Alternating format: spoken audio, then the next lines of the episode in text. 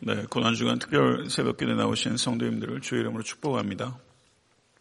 아, 특별히 그 사랑초원에서 언제 이렇게 열심히 연습하셨어요? 네, 정성껏 준비하셔서 찬양 올려주셔서 감사하고 어, 저희가 신앙생활하면서 저희가 그 정성이 좀 부족한 거 아닌가 그런 생각 좀 가끔 들 때 있습니다.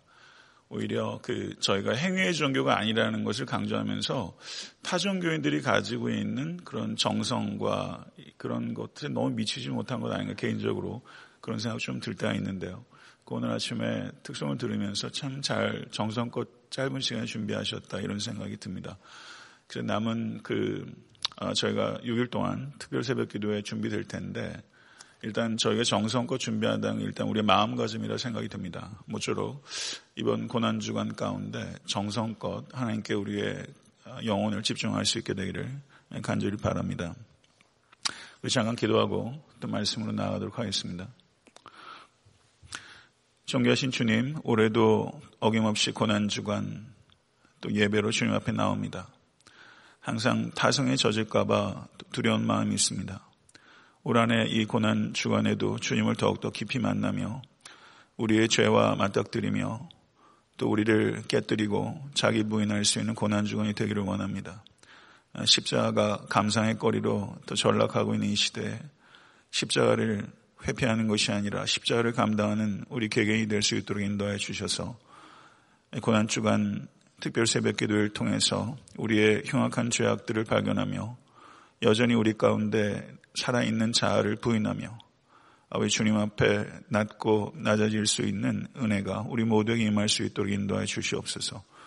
우리의 마음이 잠잠히 여호와 하나님만을 바라볼 수 있도록 인도하여 주시고 부족한 종 말씀을 연구하고 기도하는 가운데 제가 먼저 깨어지게 도와주시고 우리 사랑하는 권속들이 그리고 제가 온 회중이 이 말씀을 통해서 십자가의 주님을 더욱더 사랑하며 또 십자가의 길로 소명의 길로 걸어갈 수 있도록 우리 모두를 사용하여 주시옵소서 기대를 가지고 주님 앞에 나아갑니다. 주님을 만나는 특별 새벽 기도가 될 수 있도록 하나님 역사해 주시옵소서 예수 그리스도 이름으로 간절히 기도드려 싸움나이다. 아멘. 아, 특별히 올해는 그 종교개혁 그 500주년입니다. 혹시 알고 계셨습니까? 아마 한국은 교계가 굉장히 떠들썩 한 것 같습니다. 1517년도에 아, 그 마틴 루터가 그 비텐베르크 성당 게시판에 교회 부패상을 지적하고 아, 개혁해야 할 95개 조항을 내걸은 것이 기폭제가 되어 본인이 생각한 것보다 훨씬 큰 역사적 반영을 그 이루고 중세 역사가 바뀌게 되는 종교 개혁의 불길이 타올랐습니다. 그래서 한국 교회도 지금 어, 교회 교인들뿐만 아니라 교회 밖에 있는 사람들도 한국 교회가 매우 심각한 위기 국면에 처해 있다는 인식이 굉장히 광범위하게 퍼져 있는 것이 사실입니다. 그래서 얼마 전부터 한국 교회 제2의 종교 개혁이 필요하다라는 광범위한 공감대가 어, 형성돼 있습니다. 그러다 보니까 종교개혁 500주년을 어, 준비하면서 굉장히 다양하고 풍성한 기념 사업이 준비되고 있습니다. 그러나 한국 교회가 개혁되기 위해서 우리에게 필요한 것은 기념 사업이 아닙니다. 개혁의 정신과 개혁의 실천이 있을 때 개혁이 일어나게 되는 것입니다.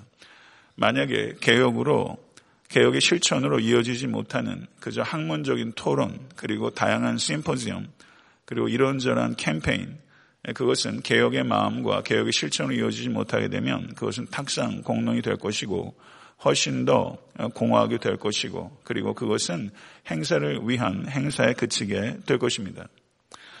저는 독일에는 유럽엔 전혀 가본 적이 없습니다만은 비텐베르크 성당에는 커다란 현수막이 거기 걸려 있는데 1517년도에 마틴 루터가 95개 조 반박문을 거기에 게재했는데 거기 현수막에는 96개 조라고 하면서 이런 문구가 적혀 있다고 합니다. 저를 한번 따라해 보시죠. 결코 멈추지 말아라. 생각하며 도전하는 것을. 참 귀한 금구가 아닐 수 없습니다. 결코 멈추지 말아라. 생각하며 도전하는 것을. 종교 개혁의 정신은 바로 여기에 있기 때문입니다. 500주년이 되었지만 종교개혁이 이례적인 사건을 끝나는 것이 아니라 계속해서 결코 멈추지 않고 생각하고 도전하는 것 이것이 종교개혁 정신이라고 할 수 있기 때문입니다. 종교개혁을 일반 그 세속적인 역사 관점에서 보더라도 이 종교개혁은 사회개혁의 의미를 포함한 것이었습니다. 그렇기 때문에 종교개혁이 중세시대 전체를 변혁시킨 것입니다. 그런데 이 종교 개혁의 의미를 그러니까 교회 개혁의 의미로만 생각하는 것은 그것은 너무 지나치게 협의로 생각하는 것이라는 것입니다. 그렇기 때문에 제2의 종교 개혁이 필요하다는 것은 교회 개혁에만 국한되는 것이 아니라 사회 개혁에까지 이르게 되는 것이죠. 그런데 그런 말 흔히 합니다. 혁명보다 어려운 것이 개혁이다. 참 그렇습니다. 개혁하는 것 참 어렵습니다. 그러면 어떻게 교회를 개혁하고 사회를 개혁할 것인가? 그것은 자기 개혁에서부터 시작되는 줄로 믿습니다. 자기 개혁에서부터 시작돼서 교회가 개혁되고 사회가 개혁되는 것입니다. 자기 개혁은 어떻게 이루어집니까? 성도 여러분, 십자가로 돌아가는 길 외에는 다른 길이 없다는 것을 우리는 깨달아야 되는 것입니다. 이번 고난주간 특별 새벽 기도의 주제는 십자가로 돌아가자는 것입니다. 십자가로 돌아가실 수 있는 여러분과 제가 될 수 있게 간절히 바랍니다. 이것이 하나의 슬로건에 그치지 않고 십자가로 정말 돌아가서 험한 십자가를 붙잡는 은혜가 여러분과 저에게 있을 수 있게 간절히 추원합니다. 십자가가 바로 어저께 제가 설교했던 것처럼 모퉁입니다. 십자가를 붙잡을 때 회복이 일어나고 치유가 일어나고 개혁이 일어나는 것입니다. 이 종교개혁자 마틴 루터가 계속해서 1517년 이후로 여러 논쟁 가운데 휘말리게 됩니다. 굉장히 위태로운 지경을 많이 당하게 되는데요. 저가 1518년도에 하이델베르크에서 논쟁을 벌였습니다. 이 루터의 신학은 십자가의 신학이라고 합니다. 루터가 이 하이델베르크 반박문, 하이델베르크 Disputation, 하이델베르크 반박문에서 이 십자가에 대해서 말을 하면서 이런 이야기를 했습니다. 잠깐 그 내용의 일부를 발췌하고 오늘 설교의 제목을 가지고 말씀드리고자 합니다.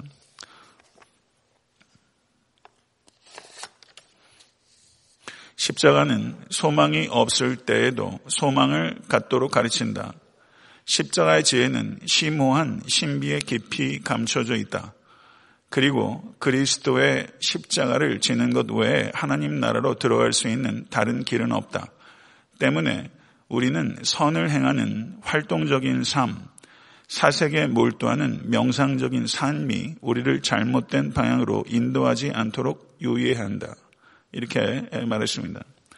십자가는 신비입니다. 부활도 신비입니다. 저희가 신비를 영어로 미스테리라고 하고 그리스어로 무스테리온이라고 합니다. 신비는 완전히 알려지지 않습니다. 사랑하는 성도 여러분, 우리가 십자가의 신비를 완전히 알지 못한다는 겸손함을 여러분과 제가 가질 수 있게 되기를 간절히 바랍니다. 여기서 종교개혁자 마틴 루터가 얘기한 두 가지 삶, 활동적인 삶, 선을 행하기 위한 활동적인 삶, 사색에 몰두하는 명상적인 삶, 이 두 가지 삶은 가치가 있는 삶입니다. 그러나 이 두 가지 삶이 구원에 이르는 길은 아닙니다. 이 두 가지 삶은 필요한 것이긴 합니다. 그러나 생명의 길은 십자가의 길입니다. 이 십자가의 길, 십자가의 삶으로 우리가 나아가야 될 것입니다. 오늘 저는 십자가를 바라보자는 저희 주제 첫 번째 소주제로 십자가의 능력에 대해서 말씀을 드리고자 합니다. 저는 특별히 고린도전서 1장 18절의 말씀으로 오늘 설교를 하고자 합니다. 고린도전서 1장 18절의 말씀을 한번 보시죠. 고린도전서 1장 18절의 말씀 앞에 있습니다. 다 같이 한번 큰 소리로 읽겠습니다. 십자가의 도가 멸망하는 자들에게는 미련한 것이요 구원을 받는 우리에게는 하나님의 능력이라. 아멘. 십자가의 능력. 다시 한번 저를 한번 따라해 보시겠습니까? 십자가의 능력은 낮아짐의 능력이다. 십자가의 능력은 낮아짐의 능력입니다. 성도 여러분, 설교를 듣는 것, 설교를 하는 행위 중요한 것입니다. 그러나 십자가의 능력은 우리 주 예수 그리스도의 낮아짐의 능력입니다. 여러분도 저도 자기를 겸손하다고 생각한다면 그만큼 교만하다는 뜻입니다. 겸손하기가 가장 어렵습니다. 우리 안에 있는 교만함을 발견하시고 자기를 쳐서 복종시키고 예수 그리스도처럼 그리스도의 마음을 가지고 자기를 낮추는 여러분과 제가 될 수 있게 되기를 간절히 바랍니다. 십자가의 도가 멸망하는 자들에게는 미련한 것이다 라고 했습니다. 잘 아시는 대로 십자가는 형틀이었습니다. 인간이 고안해 낼 수 있는 가장 잔혹한 사형틀이 바로 십자가라고 할 수 있습니다. 그래서 로마인들은 십자가에 대해서 말하는 것조차도 꺼려 했습니다. 그래서 꼭 십자가에 대해서 입에 올려야 될 때는 불운한 나무다라고 완곡하게 애들로 표현할 정도로 이 로마인들은 십자가에 대해서 매우 혐오했습니다. 그리고 유대인들은 어떠합니까? 신명기 21장 22절에서 23절의 말씀대로 나무에 달려 죽은 사람은 하나님의 저주를 받은 사람이다. 이렇게 유대인들은 생각했습니다. 하나님의 저주를 받은 예수가 수백 년 동안 자기들이 기다려온 메시아라는 것을 유대인들이 받아들인다는 것은 그것은 전혀 상상할 수 없는 일입니다. 그래서 혹자는 이렇게 말합니다. 십자가를 자랑하라고 말하는 것은 아이슈비츠에서 유대인들이 가스실에서 어마어마하게 죽어나갔습니다. 그들에게 가스실을 자랑하라고 하는 것과 같은 것이다. 그러니까 좀 어떻게 실감이 되세요? 유대인들이 자기 민족들을 학살했던 가스실을 자랑하는 것이 어불성설인 것처럼 이 로마인들이 유대인들을 학살하는 하나의 처형의 도구였던 십자가를 자랑한다는 것은 그만큼 상상할 수 없는 것입니다. 그러나 우리가 믿는 종교는 십자가에 달린 예수 그리스도를 증거하는 것입니다. 이것이 그만큼 어불성설이었습니다. 그러나 성도 여러분, 이 모순적이고 불합리하고 불쾌하고 불가능한 이야기가 진실입니다. 만약에 십자가에 달린 예수 그리스도, 십자가에 달린 하나님, crucified God 이런 제목의 책도 있습니다. 십자가에 달리신 하나님이라는 이 내용을 인간이 조작해낸 것이라면 이것은 참으로 정신 나간 일입니다. 너무나 불가능하고 너무나 불가능한 불쾌한 이야기이기 때문에 역설적으로 이것은 실제 있었던 사실이고 하나님의 역사라는 것을 우리는 믿게 되는 것입니다. 사랑하는 성도 여러분, 도저히 상상할 수 없는 방식으로 하나님께서는 자기를 낮추셨고 그 방식을 통해서 우리가 구원을 얻을 수 있는 유일한 길을 우리에게 제시하신 것입니다. 믿으십니까? 18절 하반절은 구원을 받는 우리, 우리에게는 하나님의 능력이다. 이렇게 말했습니다. 성도 여러분, 십자가가 여러분과 저의 능력입니다. 인간의 능력으로 해결할 수 있는 일들이 많이 있습니다. 요즘 과학 문명을 한번 이렇게 생각해 보세요. 참 사람 참 대단하다. 저는 비행기 탈 때마다 아직도 이게 도대체 어떻게 공중에 떠서 다니는지 아직도 그게 전 너무 신기해요. 이 무거운 게 어떻게 날아다니고 이번에 브라질 가면서도 아침에 브라질에서 깨어나가지고 저녁에 아, 마존에 와 있는 게 천, 그 아틀란타 와 있는 게 천 아직도 너무 신기한 거예요. 참 세상이 얼마나 빨리 발달하는지 사람 참 대단하다. 어지간한 건 사람이 다 해요. 다 해요. 저는 이 놀라운 과학의 발달을 보면서 참 두려운 생각이 참 들고요. 저는 제 개인적으로는 마차가 덜커덕 덜커덕 돌길을 다닐 때가 전 좋은 것 같아요. 제 정서적으로는 그때가 맞아요. 요즘 세상 돌아가는 과학 문명이 편리한 게 아니라 전 참 두려움을 가져다 주고요. 인간 되면 오히려 박탈하는 이와 같은 문명 속에서 참 현기증을 느낍니다. 따라가지 않을 수 없고 따라가자니 참 답답한 심정을 갖게 되고 마지막 때가 가까이 온 것 같습니다. 사랑하는 성도 여러분, 인간의 능력이 참 많은 것 같아요. 그러나 인간의 능력을 해결할 수 없는 두 가지 문제가 있습니다. 죄의 문제와 죽음의 문제입니다. 이것이 진짜 문제입니다. 믿으십니까? 죄의 문제를 해결한 것이 우리 주 예수 그리스도의 십자가요. 죽음의 문제를 해결한 것이 우리 주 예수 그리스도의 부활입니다. 제가 종종 인용하는 존 스타트 목사님께서 십자가의 능력에 대해서 이렇게 말씀하셨습니다. 그리스도의 십자가에는 놀라운 능력이 있습니다. 그것은 가장 둔한 양심도 각성하게 하고 가장 완고한 마음도 녹게 하는 권능, 부정한 자를 정결하게 하는 권능, 멀리 있는 자를 회복시키, 화목시키고 회복시키는 권능, 갇힌 자를 속박에서 벗어나게 하고 가난한 자를 거름더미에서 들어올리는 권능, 사람들을 나누어 놓는 장벽들을 허무는 권능, 우리의 고집센 성품을 그리스도의 형상으로 바꾸어 놓으며 마지막에 가서는 우리가 하나님 앞에 흰옷을 입고 서기에 알맞게 하는 권능을 가지고 있습니다. 이렇게 존 스타트 목사님은 십자가의 능력에 대해서 묵상했습니다. 세상이 참 바뀌지 않습니다. 어저께도 제가 그, 뭐, 신문 기사를 보니까 이집트 곱트 교회 테러가 두 번 일어나가지고 영상 보셨습니까? 자폭 테러가 일어나가지고 또 교회에서 멀쩡히 예배드리는 교회가 난장판이 돼서 50명 이상의 사상을 당하는 고난주간과 부활절을 앞두고 이때 교회에 테러를 가하는 이 참 잔혹한 이 시대를 보면서 좀 여러 가지 생각들이 듭니다. 제가 예전에도 설교 시간에 간략하게 소개한 바가 있는 고재봉 씨에 대해서 잠깐 그의 삶에 대해서 생각해 보면서 그 잔혹한 도끼 살인 만행범 여섯 명을 무참하게 죽였던 고재봉이 만났던 십자가의 능력이 무엇인지를 한번 생각하면서 우리 가운데 있는 이 완고함들이 깨어지고 여러분과 저도 분명히 변화되어야 됩니다. 이번 고난 주간에 고재봉이 만났던 예수 그리스도, 담에색 도상의 사도 바울이 만났던 그 예수 그리스도, 그 십자가의 능력을 다시 한번 깊이 경험하시고 변화된 여러분과 제가 될 수 있기를 간절히 바랍니다.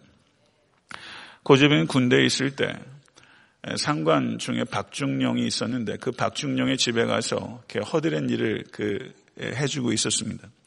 그런데 먹는 게 워낙 부실하다 보니까 이 고재봉이 너무 배가 고파서 박중령의 집에서 허드렛 일을 하다가 950원어치 정도 되는 동태와 먹을 것을 훔쳐가지고 나왔답니다. 그런데 가정부가 그것을 보고서 박중령에게 이야기했는데 그저 불러다가 그 못된 행실에 대해서 좀 꾸지람하면 될 것을 그 950원 정도 되는 동태와 먹을 것 조금 가져간 것을 가지고 군법회의에 붙이고 저를 워커발로 짓밟고 그리고 6개월 실형을 살게 됩니다.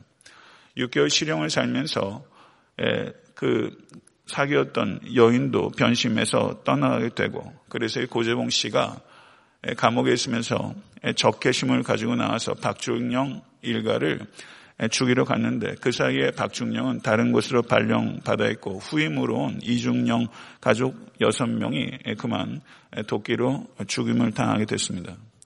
그러하니 자신의 삶은 다 망가졌고 복수다운 복수는 하지 못하고 애꿎은 사람 6명을 죽었으니 이 고재봉 씨가 감옥에 들어가서 사람으로 있을 수 있었겠습니까? 저가 야수가 돼서 다른 범법자들도 벌벌 떠는 사람이 됐고 심지어 교도소 소장 눈도 손으로 찌를 만큼 저가 정말 어떻게 하지 못하는 짐승같이 된 겁니다. 근데 고재봉 씨에게 어느 날 편지가 배달이 됐는데 초등학교 3학년 아이의 편지가 배달됐답니다. 그런데 그 편지의 내용이 이런 것입니다. 고재봉 아저씨, 사람들은 아저씨를 살인마로 부르지만 아저씨가 그런 일을 했는데 진짜 마음으로 어, 그런 건 아닐 거예요. 교회 선생님 말씀에 강도도 회개하고 예수를 믿었대요. 실은 어제 친구들과 싸움을 했어요. 친구들은 아저씨가 무서운 사람이라고 이렇게 말해요. 저는 아저씨가 천국에 가게 해달라고 기도했어요. 아저씨도 너무 슬퍼하지 말고 꼭 기도하고 주무세요. 이렇게 어린 아이의 편지를 받았습니다. 그리고 이 어린 아이의 편지를 받고 고재봉 씨의 마음이 찢어졌다고 합니다. 그리고 그것이 계기가 돼서 한 전도사님의 도움을 받고 밤낮으로 성경을 읽기 시작했고 그리고 성령님의 인도하심으로 저가 중생에서 예수 그리스도를 열심으로 전도하는 전도자가 된 것입니다. 그래서 이 고재봉 씨가 전도자가 돼서 복음을 증거하는데 그 전도를 했대요. 야 임마 너 교도소에 왜 들어왔는지 알아? 도둑질 했으니까 들어왔죠. 아니야, 임마. 성경을 안 읽고 하나님을 모르니까 들어온 거야. 지금부터 예수님 믿으면 다시는 여기에 안 들어오고 잘 살게 되는 거야. 알겠어? 이렇게 전도하기도 했답니다.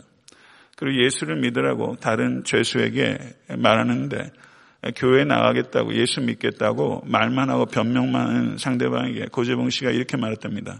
시간이 없어 임마. 어서 믿겠다고 대답해. 나도 일찍이 예수 믿었으면 사람을 죽이지 않았어.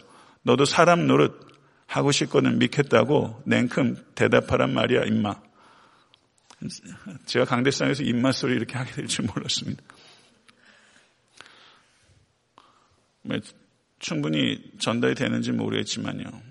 배움은 짧고 예수는 믿고 그리고 전하지 않고는 견딜 수 없는 열기를 가득 가지고 있는 고재봉 씨가 이렇게 복음을 증거하고 다녔습니다. 그래서 교도소장에 의해서 전도할 수 있도록 하기 위해서 전방을 시켜달라. 자기가 잡혀 있는 방에서 다른 방으로 전방을 계속 요구했다고 합니다. 그러나 교도소에서는 전방을 허락하진 않았지만 이 방 저 방 다니면서 전도할 수 있도록 허락했다는 것입니다.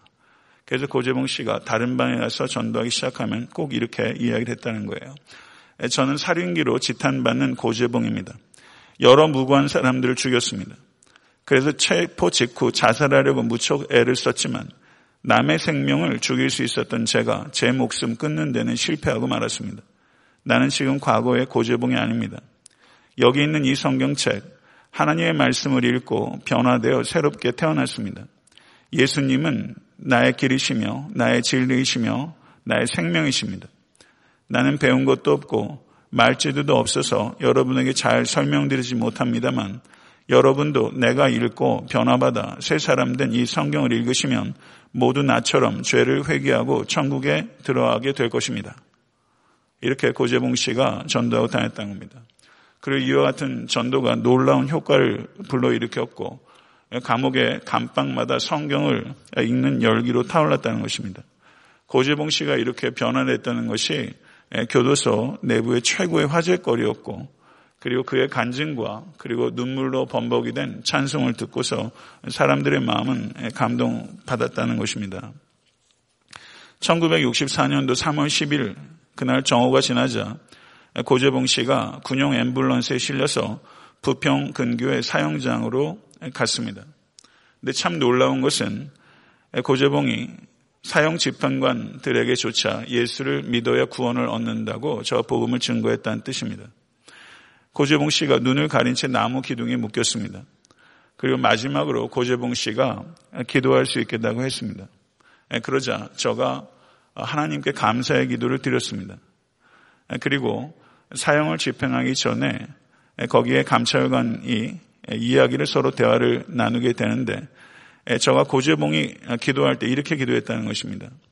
나를 쏘아야 하는 저분들을 축복하여 주옵소서. 저분들은 내가 미워서 쏘는 것이 아니라 임무 때문에 쏘는 것입니다. 저분들 마음속에 괴로움이 없게 하시고 예수를 믿어 구원에 이르게 하옵소서. 고재봉에게 마지막 사형 집행 직전에 검찰관이 말합니다. 마지막으로 할 말은 없는가? 그는 잠시 마음을 가다듬더니 요한복음 3장 16절을 암송했습니다. 하나님이 세상을 이처럼 사랑하사 독생자를 주셨으니 이는 저를 믿는 자마다 멸망치 않고 영생을 얻게 하려 하십니다. 또 할 말이 있는가? 그러자 고재봉 씨가 이렇게 말했습니다. 제가 찬송가를 부르다가 웃을 때 방아쇠를 당겨 주십시오. 이렇게 고재봉 씨가 이야기를 했어요. 그리고 고재봉 씨가 찬양을 하기 시작합니다. 그가 전도하면서 방마다 다니면서 불렀던 노래가 인내하신 구세주여 내 말 들으사 죄인 오라 하실 때에 날 부르소서. 주여 주여 내 말 들으사 죄인 오라 하실 때에 날 부르소서. 3절 가사는 주의 공로 의지하여 주께 가오니 상한 마음 고치시고 구원하소서.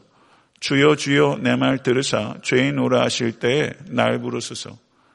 이때 고재봉 씨가 웃었다고 합니다. 그리고 그때 방아쇠가 담겨졌고 그리고 고재봉 씨는 천국에 가게 된 것입니다. 성도 여러분, 도대체 무엇이 고정우 씨 이렇게 변화시킬 수 있었을까요? 성도 여러분, 무엇이 죽음도 두려워하지 않고 찬양을 부르며 웃으며 마지막 순간을 맞이하게 합니까? 무엇이 감옥에서도 전도하지 않고는 견딜 수 없는 뜨거운 사람으로 만듭니까? 그것은 십자가의 능력입니다.